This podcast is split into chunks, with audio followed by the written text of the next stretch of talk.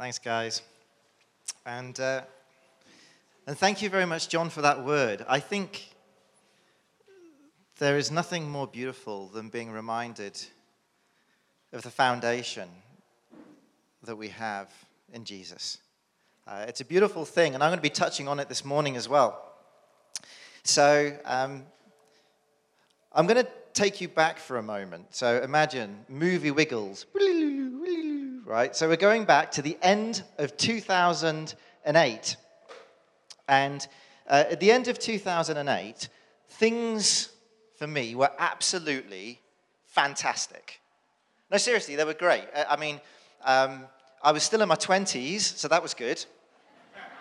I was about to turn 30. Um, I was married to my beautiful wife that you just saw next to me. Uh, James, our eldest son, was two years old, and he was gorgeous. And when I say he was gorgeous, the local radio station had a Bonniest baby competition. We entered him, and he won a 250 pound voucher for us. So, so he started off paying his own way in life. It didn't last, but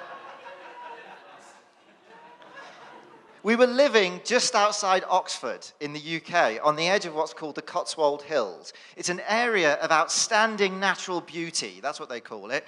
Um, we had, uh, I was the technical director of one of the leading digital agencies in the UK. We had a nice three bed house. Um, I had an Audi in the driveway. I was a deacon in the church. In other words, we were sorted. we were so comfortable. And if you look at like, you know, the ladder of success in life, we were climbing that ladder. And we were doing so well. There was just one problem. Just one. That wasn't what God wanted us to be. That wasn't where He wanted us to be spiritually, emotionally, in our marriage, geographically. That isn't to say that we didn't know God, because we did.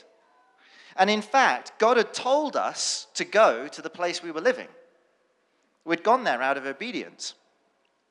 But what we find is that when God takes us to a place, He doesn't take us there because it's the end destination. He takes us there so He can teach something, so that we can grow, so that we can go somewhere else on another journey, and He can take us to the next place.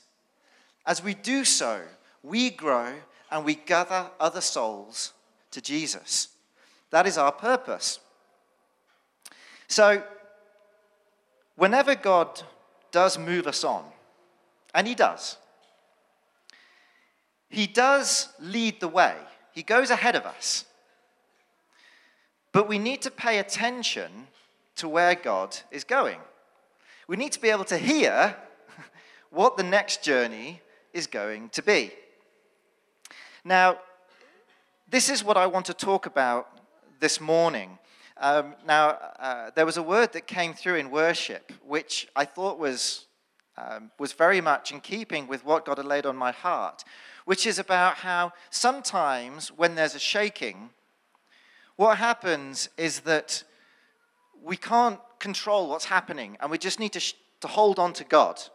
We just need to grab hold of God and hold on to Him. And that's true. Sometimes when things move, we need to hold on to God. But that doesn't mean that we do so blindly. I'm going to tell you this morning, I'm going to share with you five stepping stones. Five stepping stones that I think God shows you and wants you to walk on when you go on a journey from where you are now to where He wants to take you. Five stepping stones. And I'm going to do that from the book of Ezra. So, you with me so far? You're good? Five stepping stones. Okay. One thing you'll learn about me, if you hear me preach often enough, is you know that I love alliteration, things that start with the same letter. So, I'm going to give you five stepping stones that start with the letter F. Okay? And the first one, the first stepping stone, is favor. I'm going to give you some background to the book of Ezra before we go into look at some Bible verses. Now, you, um, you'll know that the kingdom of Israel had split into two kingdoms. It had, was the northern kingdom of Israel and the southern kingdom of Judah. And they'd both been unfaithful to God. Um, but what had happened is that God had warned them, and He'd warned them to be faithful, and Judah had gone further and further away. So eventually, God said enough. And He handed them over to the Babylonians. And what the Babylonians did is they came, and over the course of several forced deportations, they took the best of Judah and all the influential people and carted them off to Babylon. And the reason that they did this is because they wanted to break the culture of the Israelites, of the Judeans. They wanted to assimilate, to bring in those people into Babylon, so they basically became like Babylonians. Here, though, there's something interesting. There's something you wouldn't expect. God talks to the exiles in Babylon. And this is in Jeremiah. And now you'd think that what God would say is, I'm sending you to be in Babylon, but they're a heathen nation. They're not my nation. You should stay away from them and keep yourselves to yourselves. You kind of think that because God's been talking about holiness and about being separate to them the whole time. However, he says something slightly different. This is what he says in Jeremiah 29, verses 4 to 7. This is what the Lord Almighty, the God of Israel, says to all those I carried into exile from Jerusalem to Babylon Build houses and settle down, plant gardens and eat what they produce Marry and have sons and daughters. Find wives for your sons. Give your daughters in marriage so that they too may have sons and daughters. Increase in number there, do not decrease. Also, seek the peace and prosperity of the city to which I have carried you into exile. Pray to the Lord for it, because if it prospers, you too will prosper. In other words, God is saying, I've got a purpose in sending you to that place. And I want you to grow there. And I want you to prosper there. I want you to get comfortable. But not forever. I want you to prosper there for a season until I move you on. Now, they'd done this for 70 years. So they went to, to Babylon, and for 70 years, the Judeans did exactly that. Historical records have been found in the old lands of Babylon, written in the old cuneiform script, where they actually show records of people with Hebrew names in Babylon. And these were people who were buying land, selling land, prospering, farming. In other words, you can see that these people that God had placed in that thing for a season had prospered. That was just like us in Oxford. God had taken us to this place. God had said, Get comfortable. So we did. But God didn't want us to stay comfortable forever. God always uses something to tell us that it's time to get out of our comfortable rut. Generally, he uses one of two things he uses flight or favor. So he uses flight in the New Testament. So in the book of Acts, you can read about how persecution came on the church. So until that point, the church was all in Jerusalem and, and, uh, and in Israel and all very cozy, cozy, cozy. But God's intent was to get the world out to the nations, right? So what does God do? He brings persecution, he scatters them everywhere. And what happens? The gospel goes to the four corners of the globe. So God sometimes uses flight. Sometimes God uses favor. And this is what we see in the book of Ezra. So, what happened is the Babylonians had carted off all the Israelites. They'd uh, taken them to Babylon, tried to assimilate them. They hadn't been assimilated, but they had lived comfortably there. But then Babylon itself falls to the Persian Empire. And with the Persian Empire, an opportunity opened up with a new Persian king called Cyrus. Now, we don't know exactly what the deal is with Cyrus. It's a bit of an interesting one. But God seems to have liked Cyrus. I know that sounds counterintuitive. This is like a heathen king, right? He's like the king of the Persians, you know, rampaging through the lands. In Isaiah 45, God calls Cyrus his anointed. So God's got a plan for Cyrus, and it actually seems like Cyrus knew it as well. We really don't know too much about the background of this. We just know that God's favor is on Cyrus. And because of that, God's favor is being poured out onto his people through Cyrus. This is what it says at the very start of Ezra, Ezra chapter 1, 1 to 6. In the first year of Cyrus, king of Persia, in order to fulfill the word of the Lord spoken by Jeremiah, the Lord moved the heart of Cyrus, king of Persia, to make a proclamation throughout his realm and also to put it in writing. This is what King Cyrus of Persia says The Lord, the God of heaven, has given me all the kingdoms of the earth, and he has appointed me to build a temple for him at Jerusalem in Judah any of his people among you may go up to Jerusalem in Judah and build the temple of the Lord, the God of Israel, the God who is in Jerusalem, and may their God be with them. And in any locality where survivors may now be living, the people are to provide them with silver, gold, goods, livestock, and with freewill offerings for the temple of God in Jerusalem. Then the family heads of Judah and Benjamin, and the priests and Levites, everyone whose heart God had moved prepared to go up and build the house of the Lord in Jerusalem. All their neighbors assisted them with articles of silver and gold, goods and livestock, and with valuable gifts, in addition to all the free will offerings. So, for those who were willing, the favor of God moved on Cyrus to allow those who were willing to return after 70 years to their homeland. And sometimes a move of God in our lives starts with favor, like this. For me, um, when it was in November 2008, and God started moving for us, I was at an industry event in London for one of the partner companies of my company. And the CEO knew that I was married to a South African. So he came up to me and he said, Hey, Dan, you're, uh, you're married to a South African. I said, Yeah. He says, Do you know the industry there? I said, I know it a little bit. I've got some contacts. He says, Great, do me a favor. We're actually starting an office in, in South Africa, in Cape Town. Can you talk to the director, the local director, and can you just give him some insight? Because he doesn't know South Africa. He's a Swede. So can you give him some advice? I said, Sure, no problem.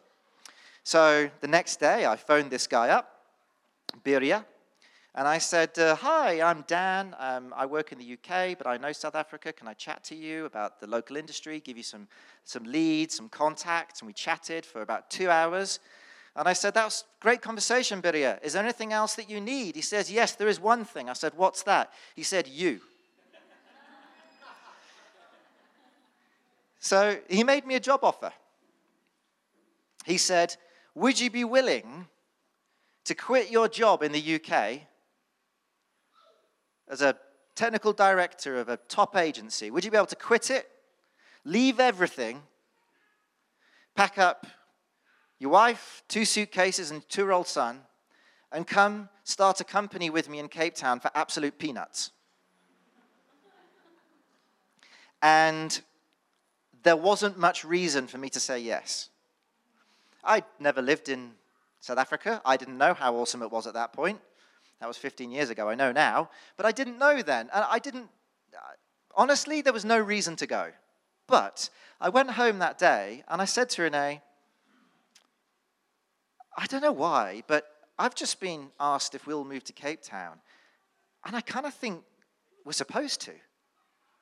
And Renee said, We should pray about this. And we did. And it became clear to us, God put it in our hearts out the blue, that his favor had been on a situation and that we were supposed to move. So the first stepping stone is favor. But that doesn't mean it's all going to be easy. Because now you come to the second stepping stone. And the second stepping stone is faith. Now, in all the excitement of the first chapter of Ezra, these exiles are going, Yes, 70 years later, we're going to get to go home. It's great. It's awesome. One problem it's a very long way away. And there are lots of bandits on the route.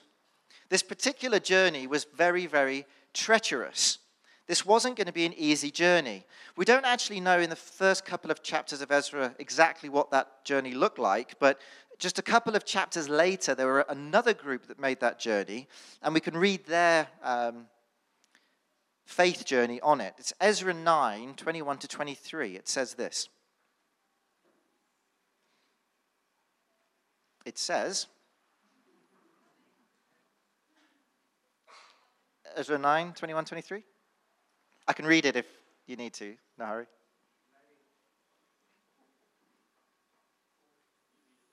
I'll just read it out. It's fine. It's not long. So this is Ezra speaking to the people. He says, There, by the Ahava Canal, I proclaimed a fast. So they're still in Babylon. They're about to make this journey. I proclaimed a fast so that we might humble ourselves before our God and ask Him for a safe journey for us and our children with all our possessions. I was ashamed to ask the king for soldiers and horsemen to protect us from enemies on the road, because we had told the king, The gracious hand of our God is on everyone who looks to him, but his great anger is against all who forsake him. So we fasted and petitioned our God about this, and he answered our prayer. It was a hectic journey they were about to go on. And remember, they were all loaded with gold and silver from all their neighbors. So it would be, a bit like, I don't know, uh, let's say, cash in transit guys loaded with all the Gupta's riches walking through Hillbrow at two in the morning. I mean, it's like, come get me. You know, it's, it's not clever. So they knew this, so they said, well, I've got a choice. I can either ask for an army or I can trust in God. This is faith. Because when you're at that point where God has stirred you and said, I need something of you, are you now going to go to systems of the world, things that have worked before, things that you know are your own strength? Or are you going to say, I know that the only safe way for me to get from here to where God takes me is faith in Him? Because He is only strongest. Back in 2008 for us, we had one particularly big thing we had to um, we had to overcome in faith. There were many, and that's many stories I could tell you, but there was one particular one I want to tell you. We needed to rent out our house, and our house we would we knew the rent we get wouldn't cover the mortgage, the bond, if we had to pay management fees. And I wasn't earning much in South Africa. So basically, we couldn't afford to do this. And there was no solution. You know, it wasn't like we could put our house on for way more money and someone would rent it. In the flesh, there was no possibility. So my wife, she said, I am going to fast because I have a godly wife. And she did. And as she fasted, she got a Facebook message out the blue from a friend from university she'd not seen in years. And I'm going to paraphrase the conversation. She can tell you the exact conversation, but it went a little bit like this Hi, Renee, are you in South Africa? Sorry. Uh, uh, okay, I won't do the voices. Okay. So the, the conversation went something like this Hi, Renee, are you in South Africa still? Renee goes, No, I'm actually living in the UK, have been for 10 years um, although maybe we're going to move back to South Africa. Laurel goes, Oh, that's cool. We're thinking about moving to the UK ourselves. In fact, my husband is right now in the UK having a job interview. But we've just got a problem. We've no idea how we're going to afford to live there because it's so expensive to rent a house. So Renee goes, Yeah, rental can be expensive. Where's the job interview? And uh, this girl goes, Well, You'll never have heard of it. It's a little town called Eynsham, just outside of Oxford, which happens to be about three kilometers from the house we had in the UK. So Renee goes, Well, well, maybe God's trying to do something here. if we can save the management fees, would you like to rent our house from us directly? Laurel called back later that day. They gave my, my husband the job on the spot. We're coming to the UK, we'll rent your house. And they lived in our house for five years, and that enabled us to come to South Africa. And I could tell you many of these testimonies, but the point is, there was nothing we could have done. We had faith. Renee fasted. I didn't. I'll learn. But Renee fasted, and God answered. So now you've had favor. You've had faith. You've now started the journey. You've gotten your destination. So now you've reached the destination. Everything's fine and there's no more challenges, right? No? Oh, okay. So you've got new challenges. Uh, to overcome the challenges in the place you go, you're going to need another stepping stone fire. So the Judeans returned to Jerusalem. Uh, the guys around didn't like that very much kind of Israel had kind of been fighting a lot of the local folks for quite a long time, if you read the Old Testament. So they'd actually celebrated when, when the Babylonians had come. Fire.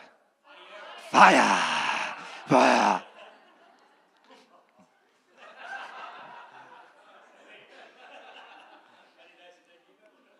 So,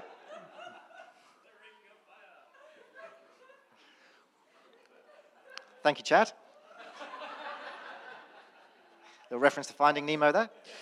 So the guys around didn't like it. 70 years ago, when the Judeans had been carted off, literally these guys had whooped and hollered and celebrated them going, right? Now they're back. And they are looking for any excuse to snitch on these guys back to Cyrus. They just want to make trouble. They want to make trouble.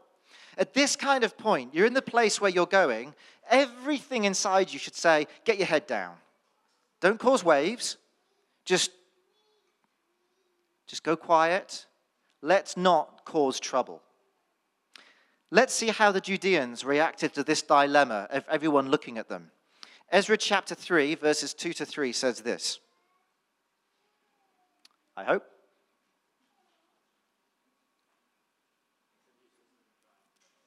It's a new system we're trying today, apparently. I can read it if it's a struggle, it's not a problem.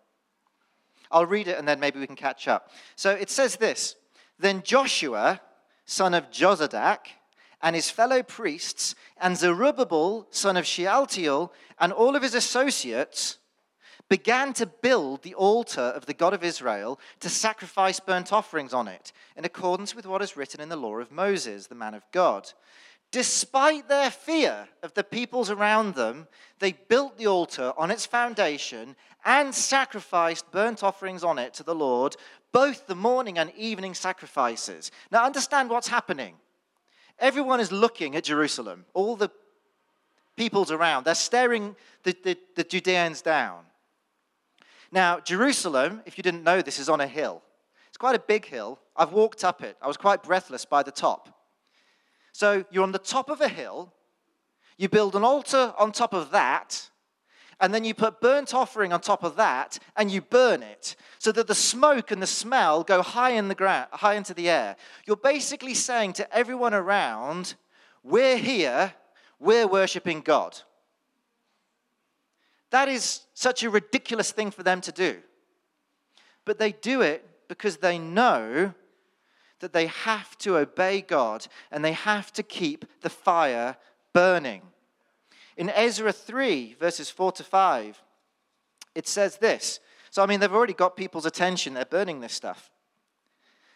And then it says, Then in accordance with what is written, they celebrated the festival of tabernacles with the required number of burnt offerings prescribed for each day. There were loads. After that, they then presented the regular burnt offerings, the new moon sacrifices, and the sacrifices for all the appointed sacred festivals of the Lord, as well as those brought as a freewill offering to the Lord.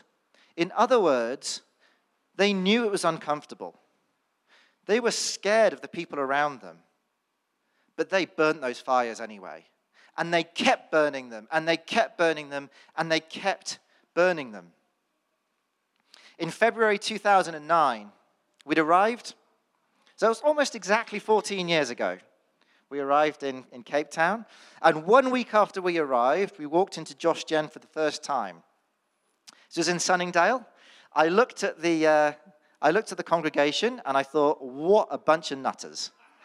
And, and I said to Renee, I said, yo, these are a nice bunch, but hey, I've got so much to teach them. Um, yeah, then I realized that in actual fact, it was so much the other way around. Um, took me 14 years to realize that. But here's the thing the one thing I knew, and the one thing that attracted me, is that I saw a fire burning in those people. I saw a fire burning, and I realized that fire was not burning like that in me. And I thought, I need to be where the fire is burning, and I need to burn like that. I knew that if I was on fire, there would be the fourth stepping stone. And the fourth stepping stone is the filling. So the exiles have returned. They've built an altar, they've burnt their offerings, they turn to the next task, which is laying the foundations of the temple. They do this, and it says in the Bible, they did it with praise and thanksgiving. And when they did this, there was a huge outpouring of emotion. Listen to these words. This is Ezra 3, verses 10 to 13. So this is Ezra chapter 3.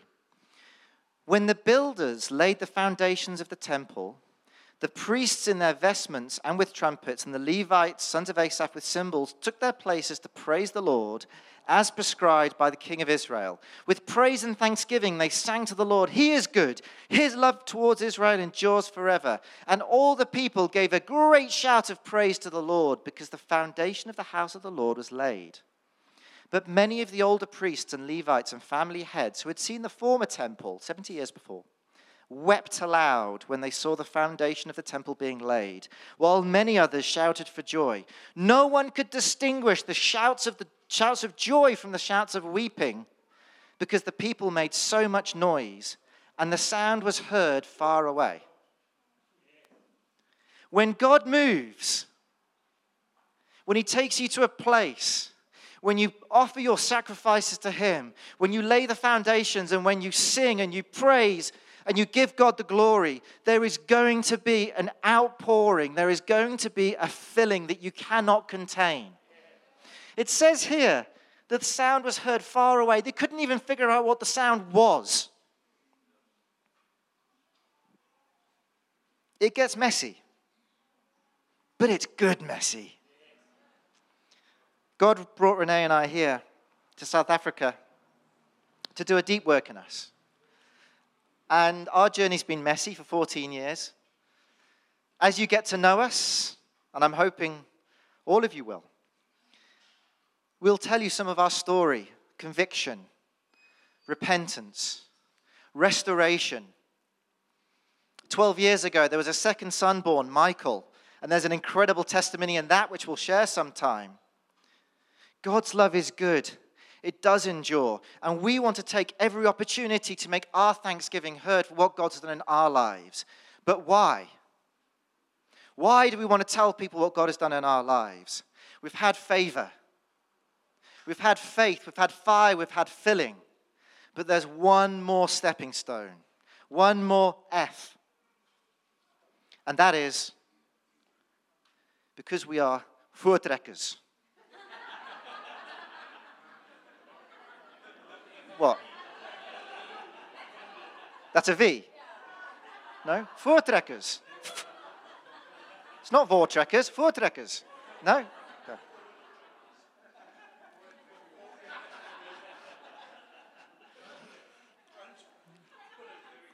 okay.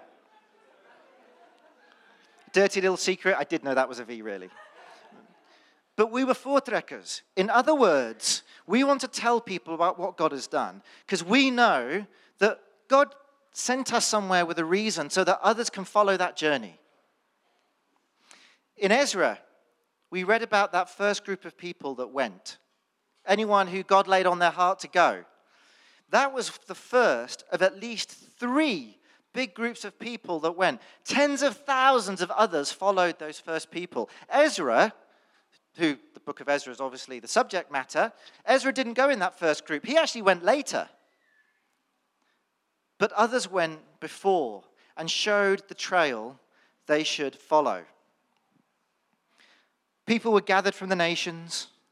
Even people that couldn't even prove they were an Israelite were welcomed into the nation until such time as God could speak and they could come part the nation. They gathered people. They were voortrekkers. They gathered people in and they took them on a journey. So this morning, I want to encourage you. I've talked a little bit about Ezra and I've spoken a bit about our personal journey. Every single one of you sitting here this morning is a voortrekker. Because you are going to have a chance to go ahead. Now, in a couple of weeks' time, this congregation is going to multiply into two. It's going to multiply into two because seven years ago, there was some voortrekkers that came from Mossel Bay and planted a church here. In the Voortrekker Hall, no less. And you're going to get to be the same. You're going to get to go on a journey as well. Maybe not geographically, but in what God is doing, you are. These five stepping stones that I've spoken about this morning are our stepping stones. Who knows that God's favor has been on this congregation? God has moved. We've outgrown this venue because God has moved. God has poured out his love and his favor. But when God's favor moves, that says it's time for us to move. Secondly, through this multiplication, multiplication, you are going to need faith. This is not something happening in the flesh. This is something happening in God. You're going to need faith to go where God is going to take you. Whether that's AM or PM, it's both. AM and PM are a new thing that God is doing. This is not a time to be complacent because there will be bandits on the road. The enemy is going to come and lie to you. I guarantee. He's going to say, Are you sure you are where God wants you to be? Are you sure Josh Gen is going the direction that it's supposed to be?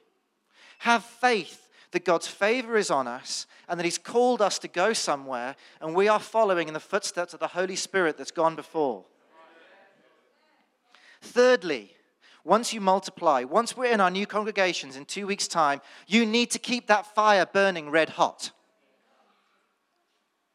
We may be a smaller group of people, hopefully, not for long. Because when we burn, when we burn brightly, people around will see a fire burning and it will attract people to Jesus. Fourthly, be ready to be filled. Be ready to be filled afresh. Because when you go out in obedience and you follow what God is doing in you, God's Spirit will come. Be ready for it. We don't know what it's going to look like. And right now, it doesn't matter what it's going to look like. It just matters that you're ready. Be ready for what the Holy Spirit is going to do in you and in us. This journey is not one to be made alone. And it's not a journey to be made only once. You're called to something by God. You're called to go on a journey. AM and PM, we're starting two new things. But as Bob said right at the start, this is not the end destination you're going to. God is going to call you to more in the future. But be faithful with what has God's called you to now. Find God in this place and be ready for the next plant, wherever it happens. And you'll have done it at least once. So you'll know what it feels like to move in God, and you'll be ready to do it again. After the, the people had been in the, uh, back in Judah for a, for a while, it says that they had seven days of celebration. This is in Ezra chapter 6, verse 22. You got that one? Ezra 6, verse 22. It says this For seven days they celebrated with joy the festival of unleavened bread, because the Lord had filled them with joy by changing the attitude of the king of Assyria, so that he assisted them in the work on the house of God, the God of Israel. In other words, they spent time to celebrate how God had built his house. Seven years ago, George was planted. In seven days, we're going to have a celebration. Let's celebrate everything that God has done in building his house on Jesus, the foundation. And then let's get ready for what God has called us to as we build his house in the next season to where God's called us. Amen.